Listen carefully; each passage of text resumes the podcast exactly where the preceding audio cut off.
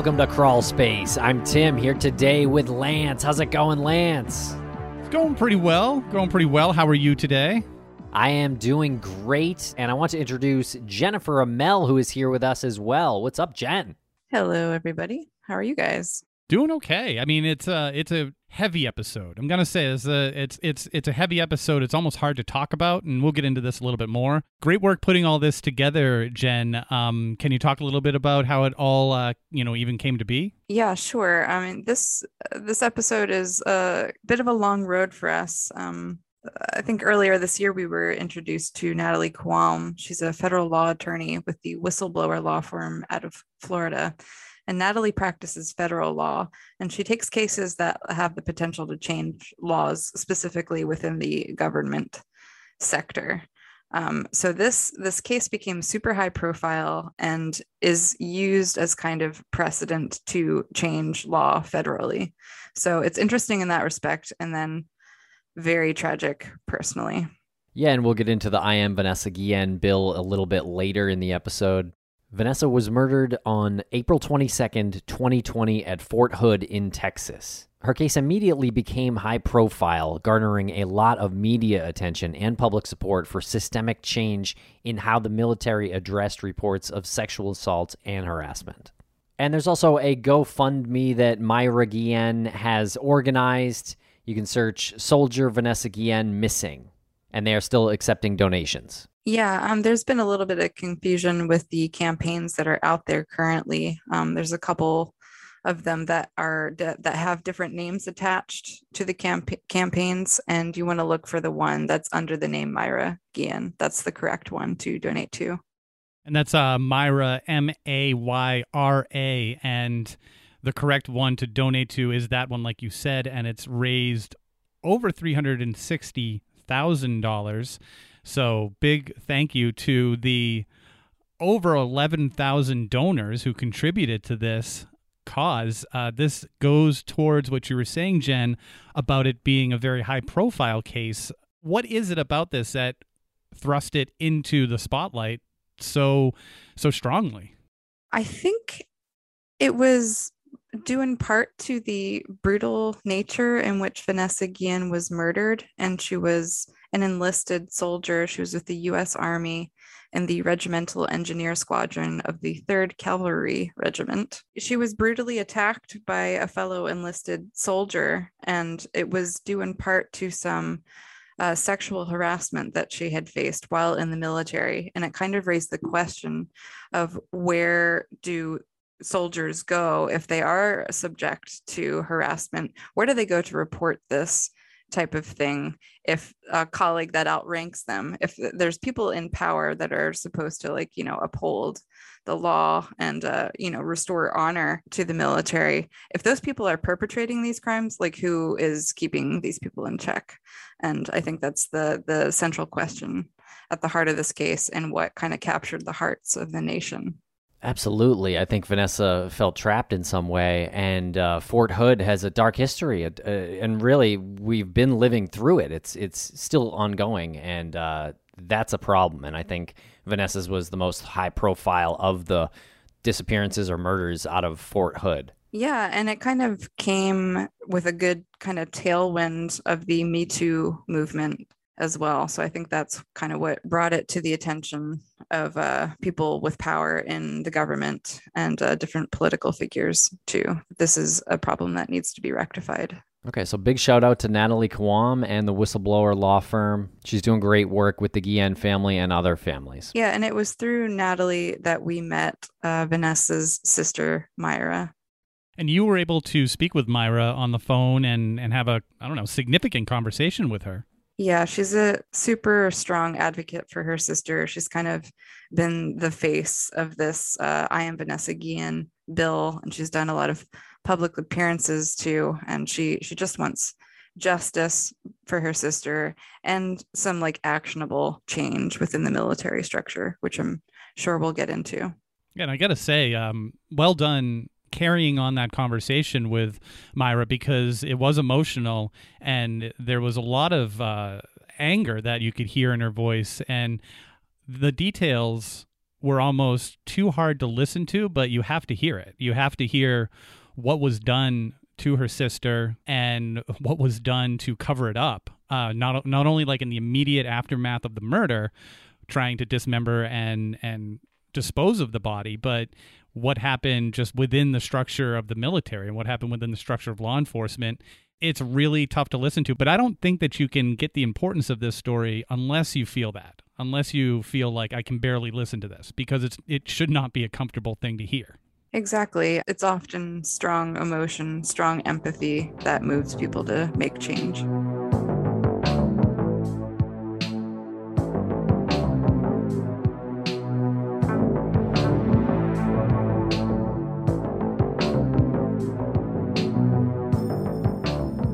Hi, my name is Mayra Guillen, and I'm Vanessa's older sister. As a kid, she was always a very active person. She would never just sit in one place and stay still. Uh, we were really into sports. Um, most of our time, we would spend it playing outside, whether it was um, soccer, playing tag, and then our main thing was jumping rope. That was something that that we loved doing, and um, she was just a, a very active, outgoing person. We grew up here um, in uh, the southeast area of Houston, Texas. She was, um, you could say, goofy. She would always uh, laugh, even at the most serious moments, and it was contagious. It, it that was just her. She she found a joy in everything. And what made Vanessa want to join the military? Ever since, um, as far as I can remember, she's always been this um, active person. She never thought that she suited a job like um, office wise. She wanted more than that. She wanted something where she could daily be active and engaged. As far as I can remember, even if we would watch action movies, um, she would always tell me, "Oh, I want to be like that," and it would most of the time it would be soldiers or or action movies in general that she would um, see herself in, and eventually she did pursue joining the military as soon as she could and she even preferred that over something that she did love the most which was playing soccer. So she had both routes either the military or pursuing um, a scholarship being a, a, an actual professional soccer player.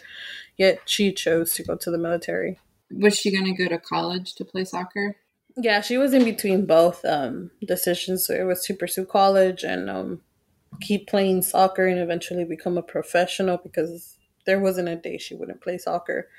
Or you know also wanting the honor and the respect of being a soldier. Yeah absolutely. And what branch of the military did she join? The army. She joined the army. And did she want to do a particular job in the army?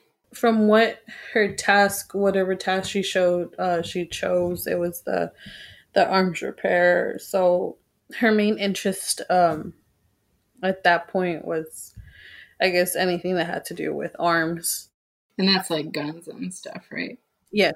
So she knew her way around all the weapons that soldiers yes. would carry. Well, she would maintain up to date. She would clean. She would disassemble and arm back the small arms.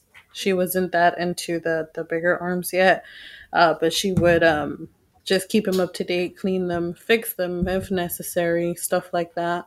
How did she get stationed at Fort Hood? Was that right out of boot camp, or did she go through multiple transfers? Well, she did start her boot camp in um, South Carolina. Then she went to Virginia for her actual um, training in the arms repair. And then from there, she was stationed at Fort Hood. And, you know, they don't get to pick where to go. It's more that they sent you there, and that's where you have to be stationed. Mayra said that it was sometimes hard to keep in close contact with her sister as she was going through boot camp. They had always been close, but it was a bit more difficult for Vanessa to keep her family updated on everything that was happening in her life because of the demands of Army life. At the very beginning, it was just letters, which I still have them up to date.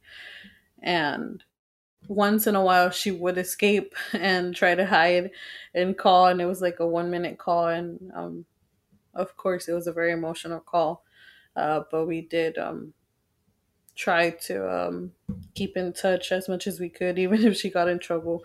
She just wanted to, you know, quickly tell us like, "Hey, I miss you guys, and I hope to see you soon." You know, it was nothing but tears, but at the same time, I was really happy for her because she was pursuing what she wanted to do. Yeah, it seemed like she was really living her dream.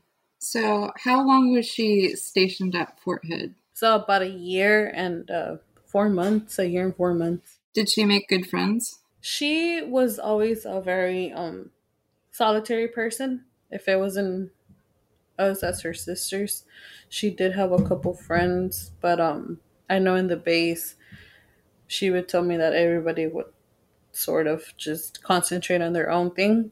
But eventually, she did tell me that she had um, like three or four four friends in the base that she wanted me to meet at some point, but um, I, I was too busy that I couldn't join her.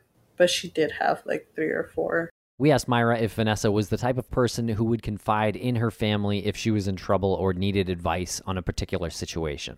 She most of the time would keep it to herself, but if she did have questions, like um, advice for her future, she would ask me, but more on her personal personal stuff. She wouldn't really like her leaving to the army did separate us a bit because I was too busy at work and she was too busy at work. We weren't as close as before.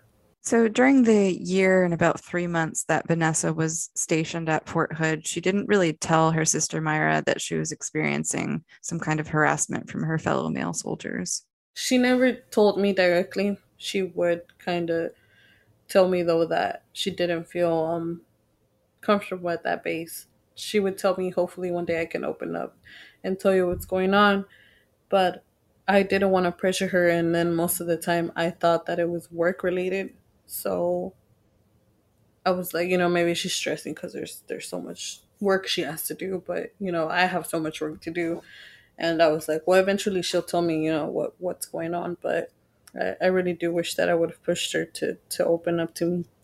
She did speak to my mom about it back around uh, February, I believe, and she did open up to us once you know the, the disappearance happened because she thought it was something important and that it probably had to do with my sister disappearing she did state that there was a higher up she did use the term sergeant uh, but with these military terms you know uh, a lot of people can't relate because all of them are similar nco sergeant first class or all these terms that she just used the word sergeant and she did tell my mom that there was a higher up that would bother her, that would sexually harass her, that would follow her, etc.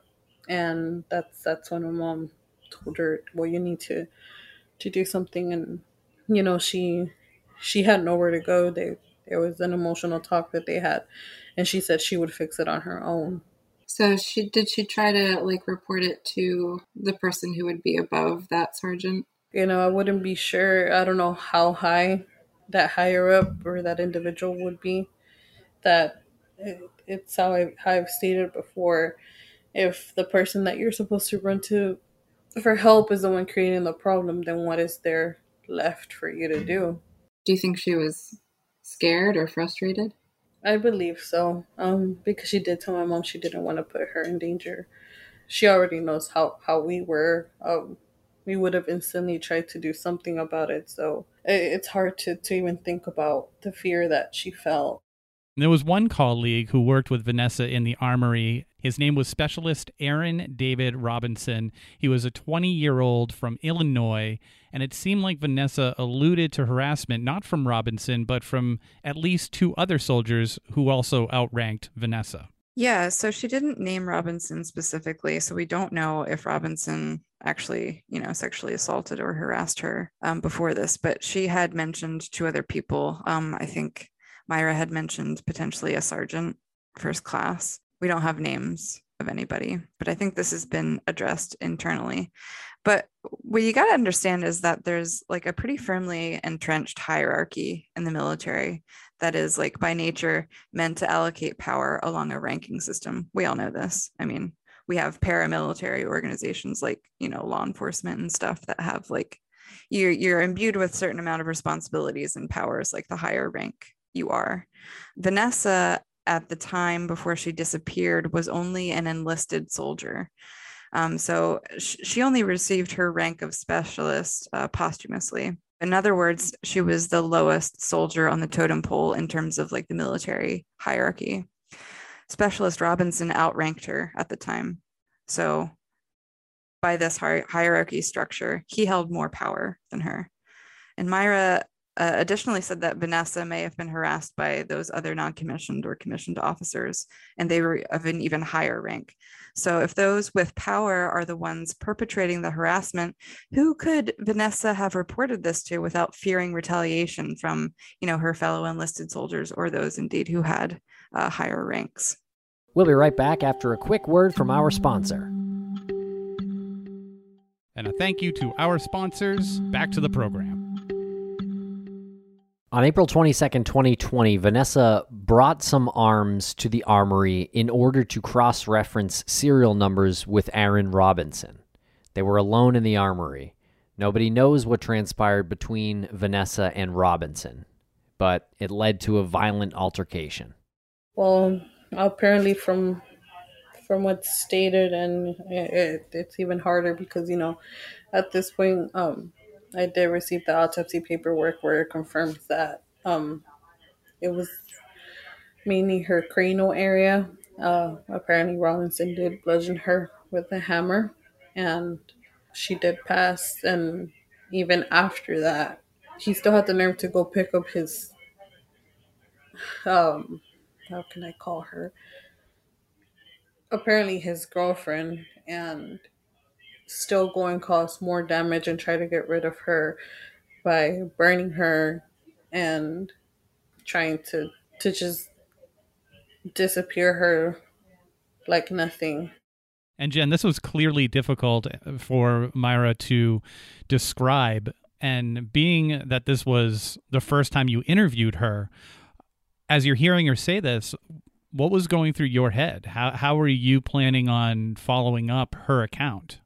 Yeah, I mean, I was even hesitant to ask her to tell us the facts of Vanessa's murder because it is so brutal. I didn't really want to make her say it, but you know, I kind of uh, asked her if she was comfortable with it, like to please tell us what happened. And the I was struck by the way she delivered the information. It was less from an emotional standpoint and more like here are the facts. Like here's she said like um, judging from the things we read, like in the autopsy report, which is kind of very clinical language to talk about uh, something like this. And I think that's because she had to, in some way, emotionally separate her herself from these brutal, brutal events. And according to statements from Robinson after he killed Vanessa, he went to the gas station where his girlfriend, Cecily Aguilar, was working and asked her to help him get rid of Vanessa's remains. So he, he leaves the body in the armory and she was left in a in a large case and then took her to another location where they planned to dismember the body and then they dumped her body near the Leon River and tried to set her remains on fire. They tried to like wipe her out of existence. They really did. Um, I think Mayra said something to the effect they like tried to disappear her like she was nothing. I think that's a direct quote. Yeah. I'm just struck again by the brutality and the violence of this act. I mean, not only in the murder itself, but what they did to Vanessa's remains after the fact. It wasn't just dismembering the body, it was also setting it on fire. Like, that's crazy. And was this his girlfriend or ex-wife, or were they were they currently in a relationship? I think they were loosely dating. Loosely dating. Loosely dating. Like I've I've loosely dated people. I wouldn't. I mean that is that is a tall order. How how do, how does somebody agree to that? Yeah, I don't know. I mean, I'm not sure why Robinson didn't approach like a fellow soldier to help him with this task. Um, I imagine he was far from home as he was stationed at Fort Hood. So maybe that was really the only person that he had established a relationship with and knew he could trust in some way. I don't know. It's it's weird to put it like that. But if I'm placing myself in his shoes and he needs help, like he would have to be thinking about like not wanting to incriminate um, other soldiers at Fort Hood, and maybe he I mean, judging from his actions and how he disposed of Vanessa, it seems like he didn't hold women in high regard. So maybe didn't even think twice about involving this other woman in his plans. Vanessa was reported missing soon after her disappearance, and Robinson was swiftly suspected and taken into what can only be described as loose custody. Custody, I don't even know if that's the correct term, to be honest with you. Uh, they had him under watch for apparently for a while, and it was an unarmed soldier. And apparently, he found a way to flee. And I don't understand how the soldier still running after him couldn't advise somebody else to follow him once he got in the vehicle. You know, it, it doesn't make sense to me how these things, how they play, how they say they play along when it, it all could have been prevented. I kind of feel like they even wanted to let him go. Why do you say that? You know, if you have someone under watch, you're going to try your best to not let them get out you know at this point. Why would why did he still have his phone on him? It's like so many questions that mm-hmm. are unanswered. It's like you're giving him the possibility to escape. So they didn't take anything away from him. Did they take his service weapon away? I believe so um from what I know, he only had his phone on him. Even then, you know, our, our phones can either save our lives or you can make one call and and stuff like that. Robinson managed to flee his guard, get into a vehicle, and gain access to a firearm. Before he could be apprehended, Robinson shot and killed himself. You know, at that point, I thought it was just like I was living in an actual movie. I didn't, I didn't know how to react to that. I just, I was blank for a second, and you know, I was like, he he took the truth with him. How are we supposed to find out? Why, who, when, if it if it was just him or or were other people involved. It was like a dead end for me. I cannot believe this happened. This is insane to me that he was put under like an unarmed guard to make sure he just like didn't wander off like that it's the friggin' honor system here this guy is a murderer and he he took the first chance he could possibly think of to like get out of there. I don't know what was going through his mind. It seemed like he obviously didn't want to go through a trial or you know anything like that. So i mean he did make the decision to kill himself rather than get captured by law enforcement or the you know the military police. I tend to think of this as like the easy way out that he didn't have to face Vanessa's family. He didn't have to answer to any of these crimes. He just like got to leave without giving any answers as to why he did this. It's infuriating. It is infuriating. Uh, I'm I'm impressed with the rapidness in which they captured him, which I believe was done through a lot of uh, cell phone data between um, himself and, and, Vanessa and Aguilar, I, I, believe. But he he shot himself how many months later? A couple of months later, right? It was like the beginning of July. I believe so. Yeah. So I don't know how fast like law enforcement typically moves in in this situation, but that seems like a, a, very fast process. It feels like to me they identified who it was pretty quickly and had some pretty definitive witness account statements and evidence that was impossible for him and for um, Aguilar to get out of. Yeah, it for sure seemed like a slam dunk case. Um, and Vanessa was seen going into the armory, and like they knew that she was there alone with Robinson. So it was like pretty easy to connect the two of them before her or at the time of her disappearance.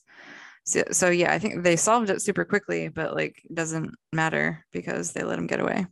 Well, at least Vanessa's name is remembered uh, so well by at least this community. You know, Robinson is is not a remembered name, maybe because of his suicide and there was no trial.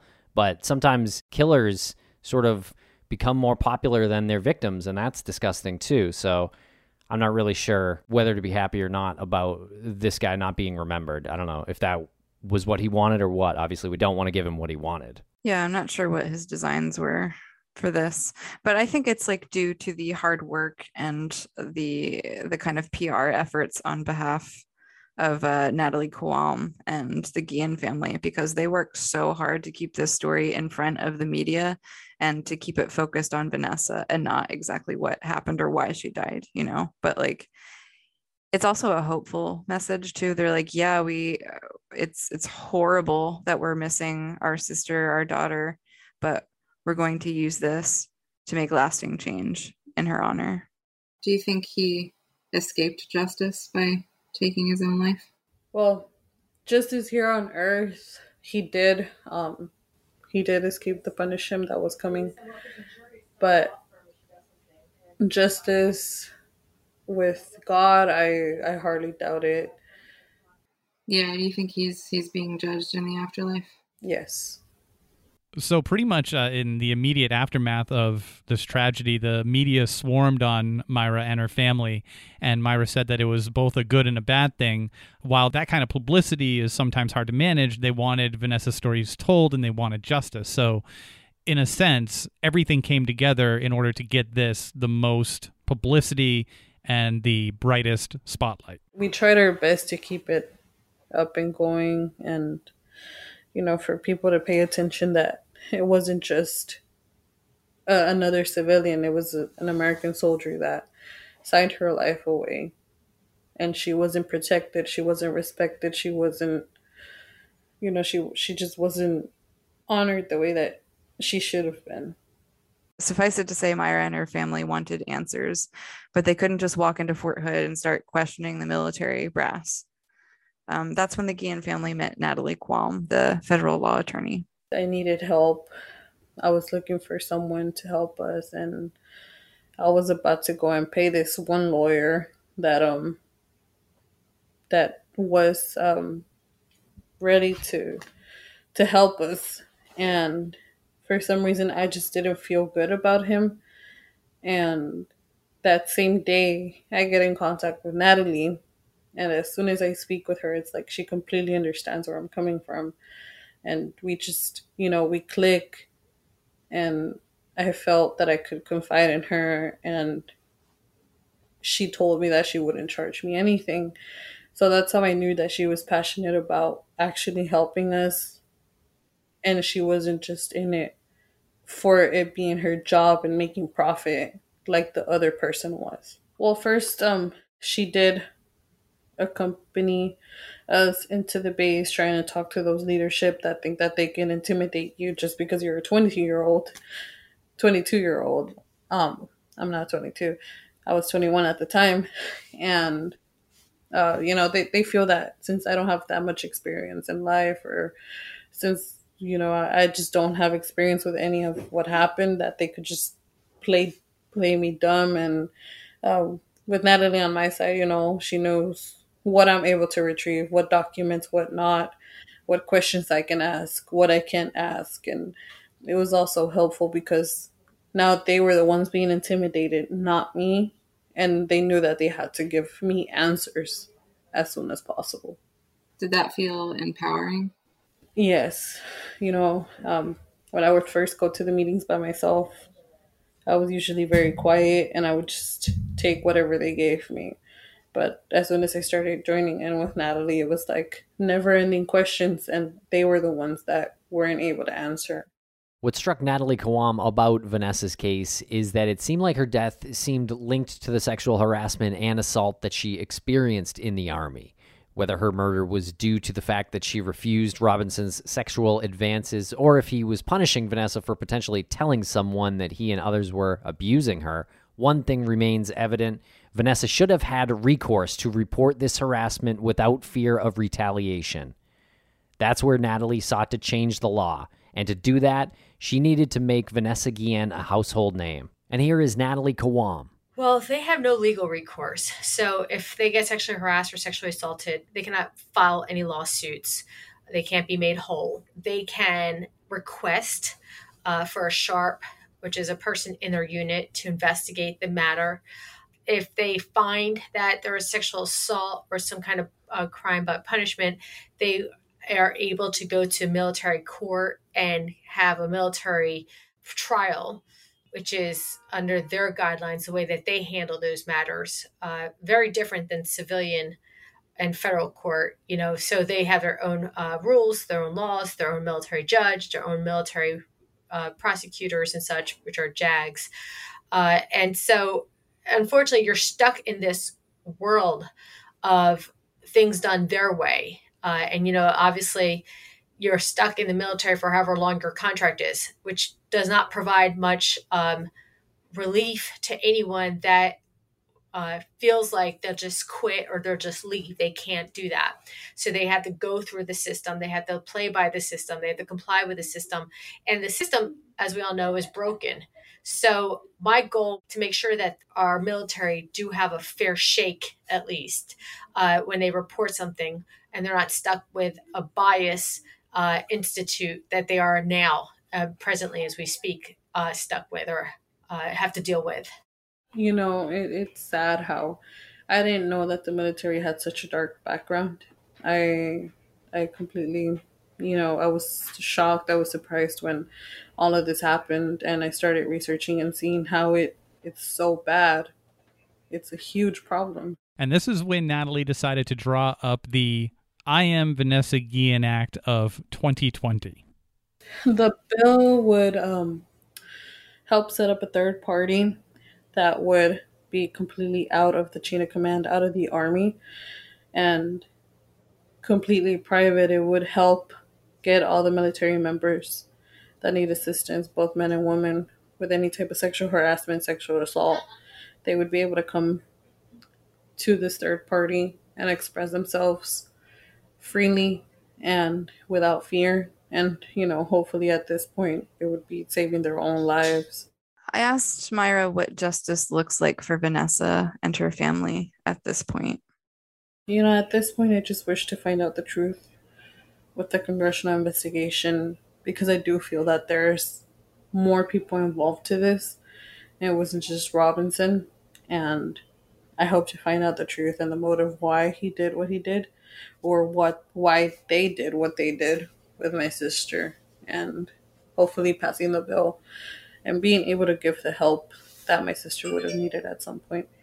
As of this recording, the I Am Vanessa Guillen bill was introduced into the House of Representatives on September 9th, 2020, and has been referred to the House Committee on Armed Service. Yeah, so it hasn't passed yet. It's in review right now. Um, I know Natalie said that a lot of decision making and discussion has been held up by the coronavirus.